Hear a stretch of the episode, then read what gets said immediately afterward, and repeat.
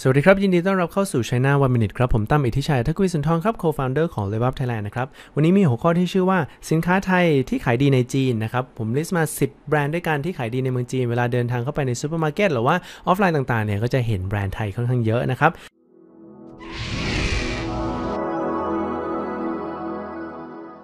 อันแรกสุดเลยครับก็คือเถ้าแก่น้อยนะครับไม่ว่าเซเว่นอีเลฟเว่นต่างๆนานาในเมืองจีนเนี่ยก็จะสามารถเห็นได้นะฮะเถ้าแก่น้อยเนี่ยอยู่ทุก shelf เลยนะครับก็ขายดีมากเลยทีเดียว อันที่2ครับคือน้ำผลไม้มาลีนะฮะอันนี้ส่วนใหญ่จะต้องเข้าไปในซูเปอร์มาร์เก็ตที่เป็น oversea นะฮะก็จะเห็นน้ำผลไม้มาลีขายค่อนข้างเยอะครับอันที่3ครับก็คือหมอนยางพารานะฮะอันนี้หลายแบรนด์เลยทีเดียวนะครับเมืองไทยส่งออกหมอนยางพาราไปเมืองจีนค่อนข้างเยอะเลยทีเดียวนะครับอันที่4ครับก็คือโลโบหรือว่าเพื่อเครื่องแต่งต่างๆนะครับอันนี้ก็สำหรับคนที่ชอบทำอาหารไทยนะฮะสามารถซื้อได้ตามซูเปอร์มาร์เก็ตไทยในเมืองจีนครับ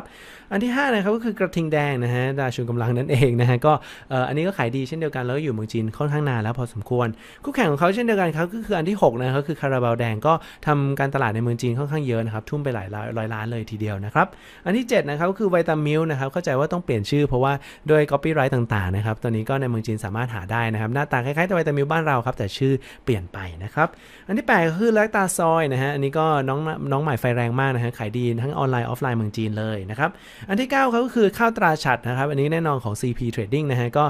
ขายดีเพราะว่าอยู่ที่นั่นนานแล้วพอสมควรนะครับออฟไลน์ขายดีออนไลน์ตอนนี้กำลังปั้นอยู่นะครับอันสุดท้ายครับก็คือพวกสิงห์นะฮะเบียร์สิงห์เนี่ยก็โด่งดังในเมืองจีนเช่นเดียวกันนะครับด้วย distributor ของเขาเนี่ยค่อนข้างดีพอสมควรเลยครับนั่นก็คือ 10 แบรนด์ไทยนะครับสินค้าขายดีที่อยู่ในเมืองจีนครับวันนี้ขอลาไปก่อนครับ สวัสดีครับ